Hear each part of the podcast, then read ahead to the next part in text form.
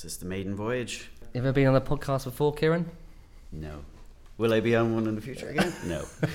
well, let's see how this one goes.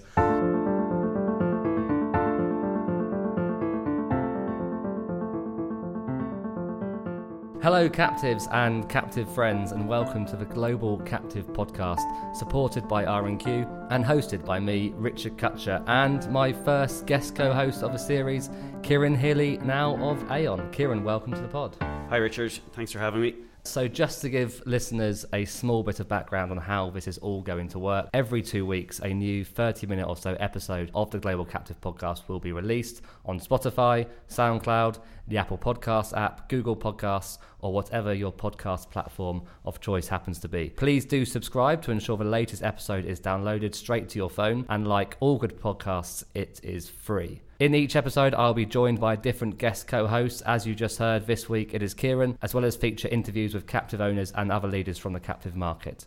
Kieran, how do you feel about being uh, the first guinea pig? Really, quite honestly, you are going in completely blind with me on this one that sounds a little worrying, Richard. I'm not sure what you have in store, but no, this, is this is really exciting. But um, you know, I think you're the one taking the risk having me on the podcast, and the very first one. But I'm really pleased to have you on board as our first guest co-host. Purely for the simple, selfish reason that I wanted, and I wanted the podcast to be the first to hear all about how the new job at Aon is going. LinkedIn tells us that your title is Director of Client Solutions Europe, Middle East, Africa for Aon Captive and Insurance Managers. Is it as exciting as it sounds? And more importantly, how was the extended time off between roles? Yeah, it's really great to be back in Aon. Some really exciting things happening. That was the main reason for me wanting to go back. We got a lot of benchmarking material coming through and a global risk management survey, which is going to have a lot of captive input, which is going to be really interesting for clients to see, I think. Um, and on top of that, just some really good analytical tools and a lot of really innovative captive solutions that um, I'm hopefully going to be spearheading across Europe. So looking forward to getting back out and talking to clients about what we can do for them. Obviously, the captive book is is, is a very large captive book at Aon. I think it's the second largest uh, in the world from, from the from the captive managers. How excited are you to really have an opportunity to get to grips with a whole new group of clients? So you may have had some interaction with them in the past, but I guess there'll be some really big projects you can get your teeth into. Yeah, yes, like the, the client base is, is huge, and there's some some of the, the biggest captives in the world are in Aon European uh, stable. So yeah, there's a huge amount of excitement about what we can do. Um, just talking to, to John English this morning about you know what we can achieve and the strategy that we're, we're developing together, and it's it's going to be genuinely exciting. So I'm really, really looking forward to getting stuck into that. And I presume we're going to see you on the road doing things like this, talking at events, and obviously we'll be at CICA in, in a few weeks' time. But around Europe, I guess you'll be getting your face out there. Yeah, definitely. Yeah, and you know, just trying to get in touch with as many uh, captive owners as I can throughout Europe because we've got some genuinely exciting things that I think that they're going to want to see and hear about. So yeah, that, that's the plan. I hope to be to be um, on the road. But I've, I've not the only one going through career changes in recent months. Richard, you've moved on from Captive Review. Um, you've had some time off yourself, um, and you're now at Airmic. So uh, how's that going? So I joined Airmic uh, mid-January. I'm the Airmic Research and Development Manager. Listeners outside of the UK who might not be as familiar with Airmic, Airmic is the Association of, of Insurance and Risk Management uh, Professionals. So kind of the kind of UK equivalent to RIMS, if you will. So I'm in charge of all their technical output, uh, much broader than captives. You know, uh, risk management, insurance procurement, and uh, some captive involvement as well with the captive special interest group that Airmic has. But this project is very much independent from Airmic. Um, so yeah, I'm just trying to keep in touch with all my good friends in the uh, global captive world. Excellent. And so, a podcast, what's the thinking behind this? Hopefully, with my contacts, insight, experience from the last five years, I should be able to provide further value to that audience through a new, exciting medium. I mean, podcasts, they're not a new medium. They've been around now for probably about 15 years.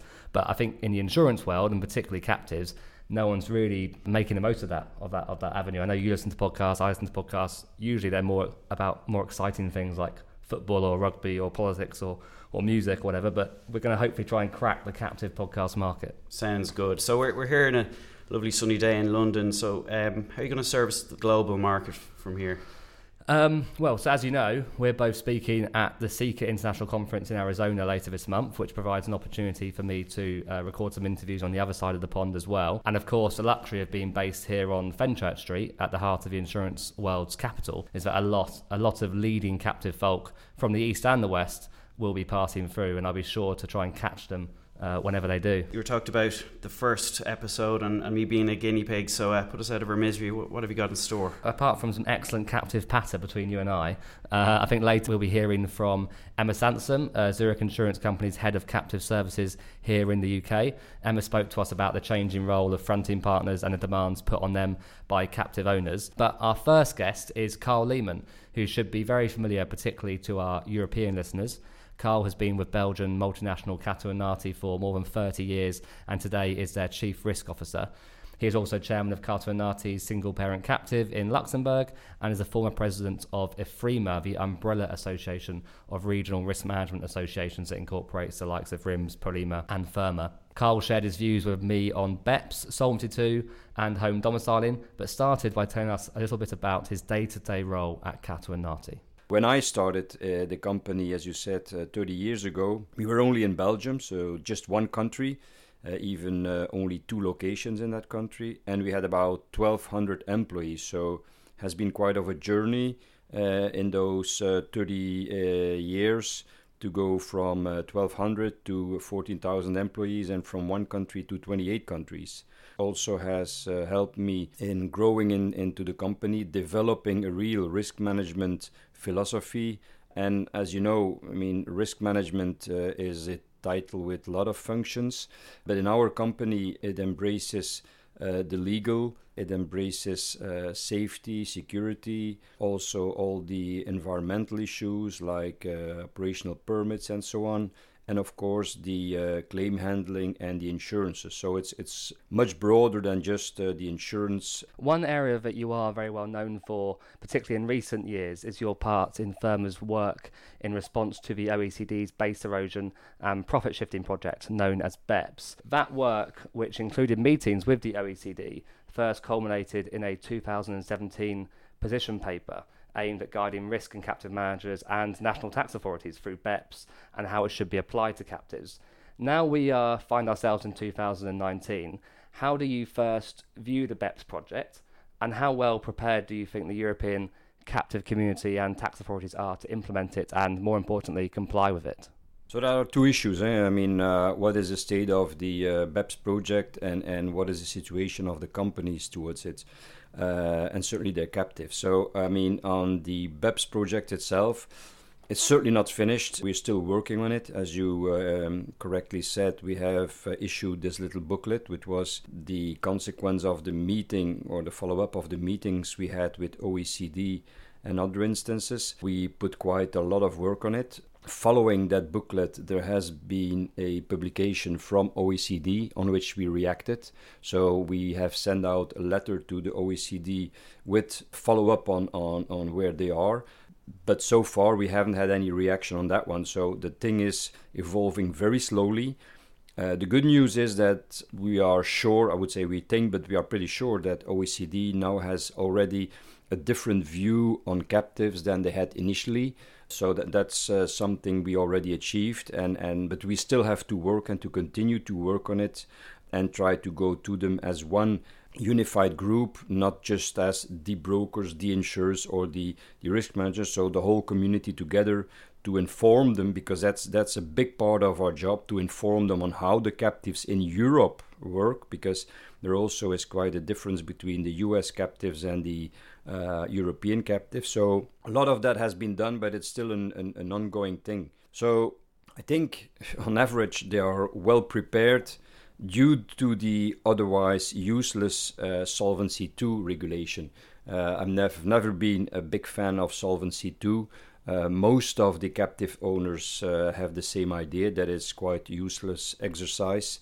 I know there are some advantages, but the additional paperwork a lot of that is quite useless. Now, the good news here is that a lot of that paperwork that you had to do for uh, Solvency II will be a good help to prepare you and to defend your case towards the OECD. So that is the, the, the good news that due to the uh, implementation of Solvency II, the captives are uh, well prepared. Will it be on transfer pricing, on substance, or on the economic rationale? Those are the three main chapters. So those are, are all uh, partially taken care of in the Solvency II.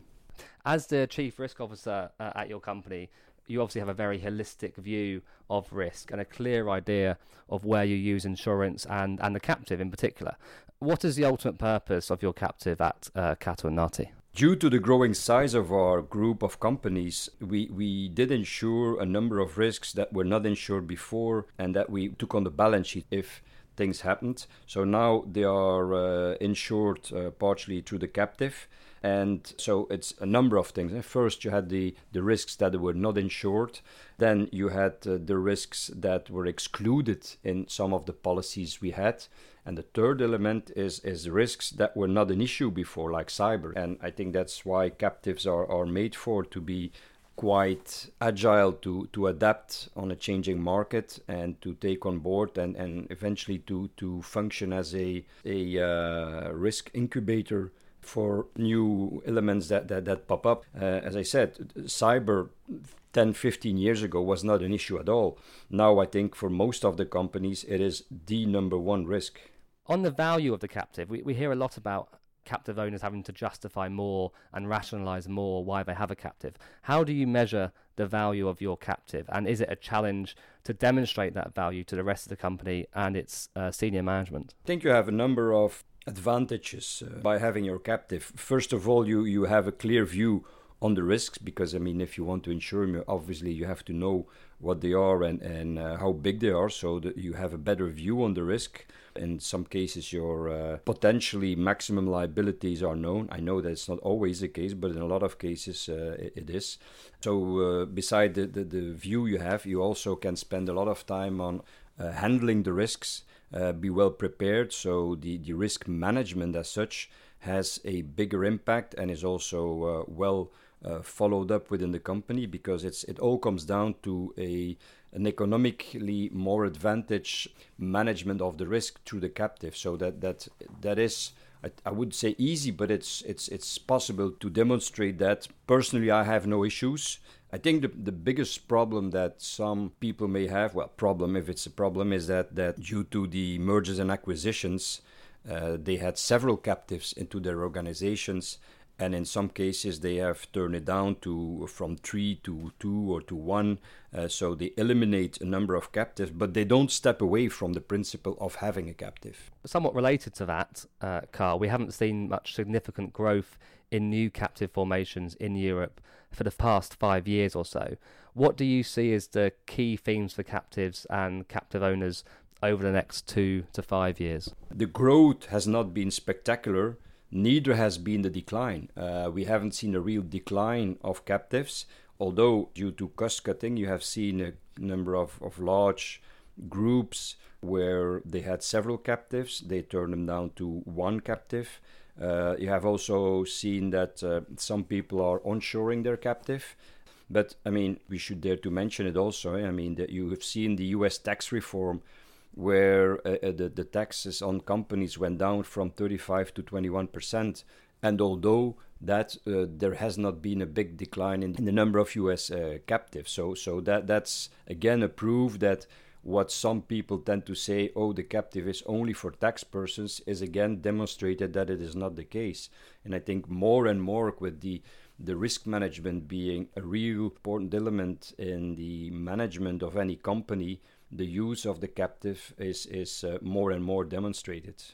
You mentioned um, earlier, Carl, that Solvency II you, you, viewed as somewhat useless. In what direction do you expect the insurance regulators to move regarding Solvency II and its application to captives? From what I've heard over the last two years, there seems to be quite a bit of inconsistency and kind of the opposite of harmonisation regarding captives under Solvency II. So, should we be optimistic and expect more proportionality to be applied, or do we expect it to be a mixed bag? Well, you should always be optimistic. Uh, there is no use being pessimistic, so you have to be optimistic. And I know uh, the proportionality that's still something that's uh, that we've been fighting for. But uh, what we see is that there is no real rationale within the authorities. Uh, for example, in, in one part, like insolvency two, uh, the captives are seen like normal insurance companies, while in the BEPS they see us they don't see us as a normal insurance company. So there, the rationale from the authorities is not really in line. But of course, that's not the first time we, we see that. Uh, you also have those discussions going on, on on other legal aspects where you have completely different rules and regulations, for example, on a European level or on a local level. So uh, that's something uh, the more our world gets complicated, uh, the more you have to live with those things. But yes, we should try to fight uh, for more uh, proportionality. But uh, you also have to deal with the fact that a number of countries are more and more uh, protecting themselves. We, that's an evolution that you see in the world. They have the big example of the US, where they see, look, this guy doesn't follow any uh, international agreements anymore, so why should we? And I think that's a, a, a very disturbing trend in global economy that, that countries who before stick to international agreements tend to not stick to those uh, international agreements anymore and, and I think that's an, an, an alarming and difficult to handle evolution that we that we see globally. Thank you, Carl. It's been an absolute pleasure talking to you, and thank you for coming on to the Global Captive podcast. My pleasure. After the break, Kieran and I will pick apart that interview with Carl and also hear from Zurich's Emma Sansom. Catch you on the other side.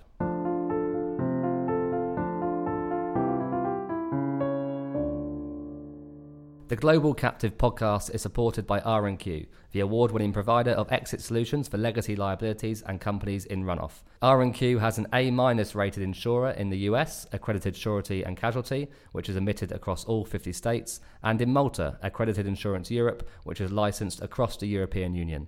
These are used extensively for assuming legacy liabilities as well as providing fronting capabilities. R&Q also owns various other insurance vehicles that provide unrivaled breadth of runoff solutions across onshore and offshore captive jurisdictions. And a reminder, you can find and follow the Global Captive Podcast on LinkedIn and also on Twitter and Instagram under the handle at Captive Podcast.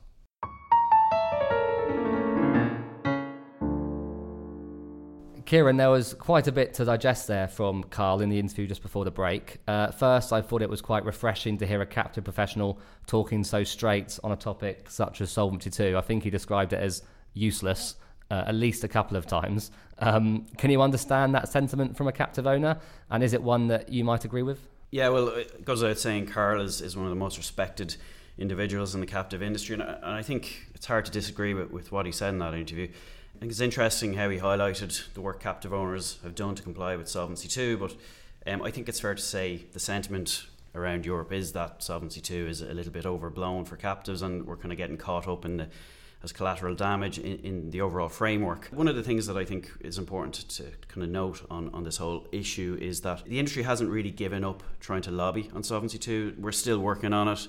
I know in the various domiciles around Europe, um, you know, I think the captive management organisations and the various stakeholders are still trying to make the case, and, and we're hopeful that we will get some sort of proportionality carve out for, for captives. So it's, not off the agenda. The other thing, though, that I think captive managers it's it's incumbent upon them to to make sure that captive owners are, are kind of somewhat shielded from the burden of this.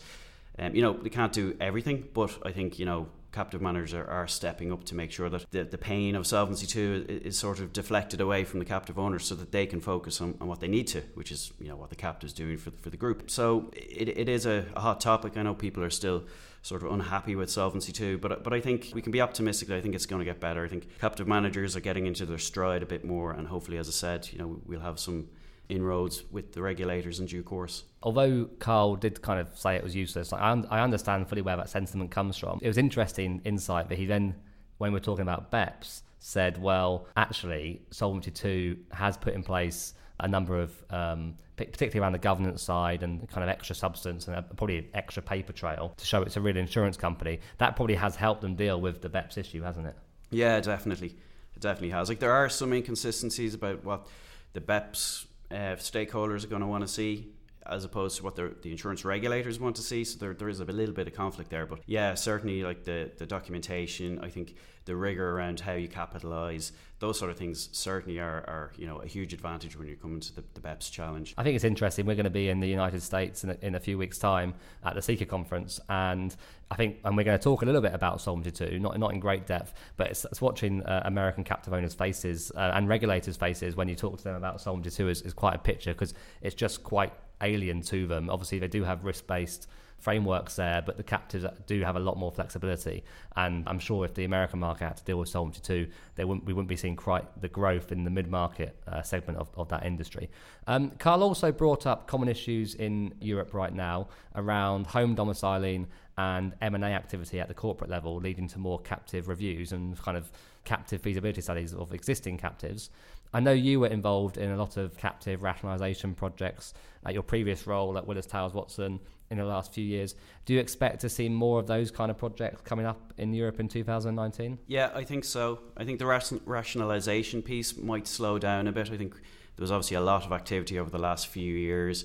Um, we kind of expect that to, to somewhat settle. But strategic reviews and, and, you know reviewing the captive in terms of what's in it, where it is, all those type of themes. I think we're going to see an awful lot of that.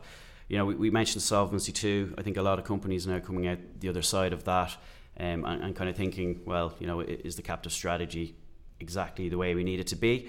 Um, so most captive owners in Europe are, are kind of looking at that now. And the other, the other kind of, I suppose, fringe benefit of Solvency II from a captive perspective is, you know, capital levels have increased, but I think captive owners are now looking to use the captive as much as they can as a result of that. So we're seeing kind of new lines going into captives. We're seeing a lot of growth in existing captives. So you know, I think again, um, that's kind of a positive thing for the industry. Just to contrast what I previously said about the the US industry looking at horror at Solvency 2, I think what it has helped solidify in Europe is just how sophisticated the European captives are. Not to say that American captives aren't sophisticated, but the ones we do have in Europe, about 800 or so, are, you know, a lot of them are big beasts writing multiple lines, life and non life, and those ones will probably only continue to grow and, and utilize their captive in more interesting ways. So, our next guest on the podcast has been head of captive services at Zurich in the United Kingdom for the past 18 months and is well known to some of the largest captive clients in the UK and Europe. Emma spoke to me about global programs and new lines of insurance, but we started off by hearing how the role of large carriers and reinsurers in relation to captives has evolved somewhat over the past 10 years.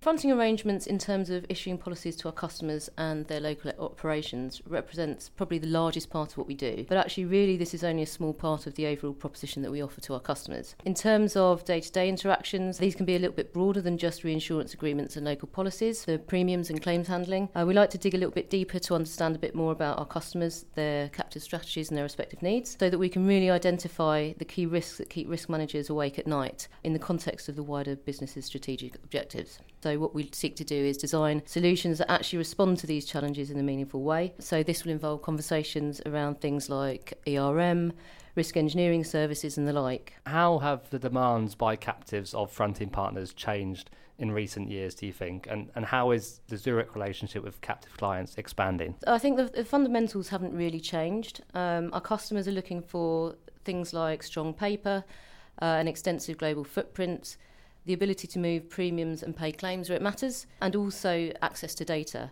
And in particular, around the data piece, as we all know, technology has rapidly evolved over the past couple of years. So I'll use here the analogy of a mobile phone. When phones first became mainstream, it was enough that they could just send and receive phone calls.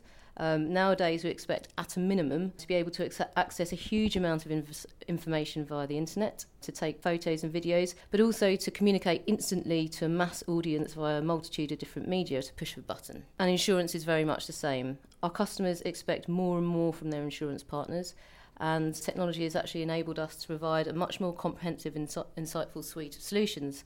And this includes real time access to the insurance program data, things like API, blockchain, but I think more importantly, the ability to use customer data to draw out bespoke insights around a customer's profile. So, as I alluded to before, Generally speaking, our customers expect a much more holistic approach to risk management, and this extends to reducing the overall cost of risk by ensuring an increasing number of line of businesses across life and non life to maximise the diversification benefits. Changing regulatory landscape and increasing governance requirements, I think risk transfer testing is becoming a much more important feature of what we do as captives come under more scrutiny to demonstrate their viability as an arm's length entity of substance.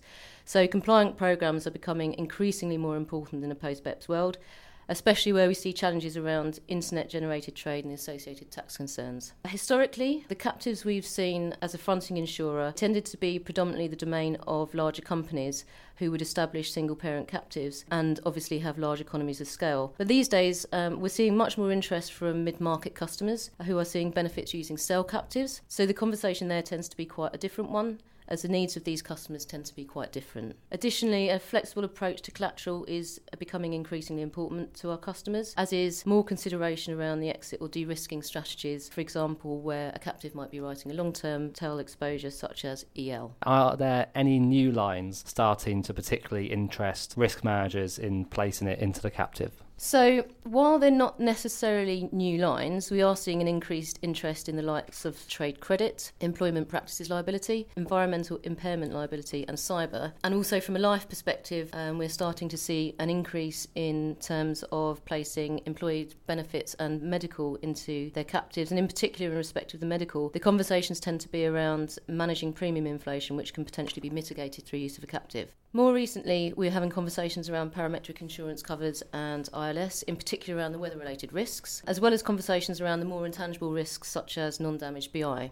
As with all new covers, actual take up has been a bit slow, so we're continuing to work with our customers to ensure that they have the level of comfort that they need to take those risks on. We've also seen some increased interest in captives providing insurance for their parents' customers. An example of this would be things like extended warranty products, which are a revenue generating vehicle rather than uh, just risk management. And then the last item I just wanted to mention was around longevity swaps. So we've seen some high profile arrangements involving captives in the press, so it'd be really interesting to see if there are any developments in this particular area in the future. Ever since we saw those uh, transactions happen in Guernsey for a, a handful of ICCs, it has only stayed at a handful. So I, I know it, there have been some other um, examples on the continent of using existing captives to do that, and I'm quite excited to see if, if we see any more um, in that area. What, one line you did mention at the beginning there was cyber, and it always still remains a hot topic among a lot of captive consultants and captive owners. Has Zurich seen much activity in this area among its captive clients? Um, yeah, so I think in previous years we've we've had a lot of interest from both customers and the captive industry alike, but the take up has been quite limited. But more recently, we've we've seen a trend of growth in the underlying market activity around non-captive programs, and this this may be due to an increased comfort around the wordings and cover, but also I think because there's additionally increased interest from the C-suite following some very high-profile cases over the past couple of years to make sure that cover is in place uh, should the worst happen. The knock on effect from that is that in the past year, we've actually seen the number of captives putting cyber into their programs more than double. Wow, that is definitely significant. So I think you touched on it there. I think that definitely interesting that the C suite is becoming more aware of, of the cyber topic and how it can be mitigated and, and insured. Why, as a line itself, why can it be appealing to put it into the captive? There's a couple of things. So, firstly, by using your captive, you have access to a broader wording than you might be able to um, achieve in the market. So you can cover risks that might not necessarily be available or affordable traditionally. But also from a Zurich perspective, we're seeing interest from our customers who are looking to access the pre and post breach services and also the risk engineering tools and services we have that help mitigate risks so that they might take a nominal amount into their captive to gain access to this suite of products, um, but also enables them to internally build up the data around their own risks. I think you touched on this in your in your first first answer, possibly, but what is the number one priority for owners concerning their captive backed global programs today? So, this is an interesting question. Uh, one could argue that ultimately the primary reason to form a captive is to save money as a customer group when it comes to risk financing and management, but it really does depend on why the captive has been set up and its, its strategic importance to the parent. The cost of having a captive is arguably rising due to regulatory pressures um, due to developments such as BEPS. Um, and so the cost benefits that were once enjoyed are being eroded to some extent. As part of a holistic risk management and financing approach, the benefit of having a captive has much more far reaching outcomes than just cost savings. So the captive industry has a real opportunity here to be instrumental in innovating in a changing risk landscape. Some of our listeners will have seen the recent WEF Global Risks Report released a few weeks ago, which highlights some of these challenges. If you haven't, I would encourage you to check it out. It makes for interesting reading, to say the least. As the nature of traditional insurance programs shift from the tangible to the intangible, it's imperative that risk managers and captive owners understand how their risk is changing within their organisations, to engage with their insurance partners to explore these risks, and ultimately put in place solutions that will ensure the parent will be able to achieve its business objectives both now and in the future.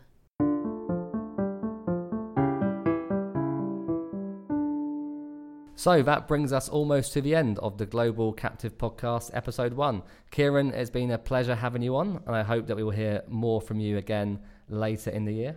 Yeah, pleasure's all mine. But uh, Richard, you can't let us go without plugging our panel at CICA. Oh, that's true. That's true. So, as I've mentioned a couple of times, both of us will be at CICA. Do, you, do you want to give it a plug, Kieran? What we're going to be talking about? Sure. Yeah, I think we're going to give the perspective of the European captive industry. It's going to be quite interesting. We have uh, Philippe from BNP Paribas and Udo from Airbus, both who have representation in ECIROA, which is the, the European captive representation body. And of course, obviously the stars of the show, myself and yourself, Richard. Yeah, I think it should be good. And we've got lots of statistics and kind of going to drill down into the USPs of European domiciles, which hopefully will be helpful to the our American audience. We know lots of American companies do have captives in Europe and vice versa. Plenty of European companies utilize American domiciles as well. So I think there's a good opportunity to have a conversation around that. And I believe it is about midday on Monday, on day one of the conference. So please do come along if you're at CICA. But thank you for joining us on the first Global Captive podcast. Please do remember to subscribe so every new episode is automatically downloaded to your smartphone or tablet when it is released.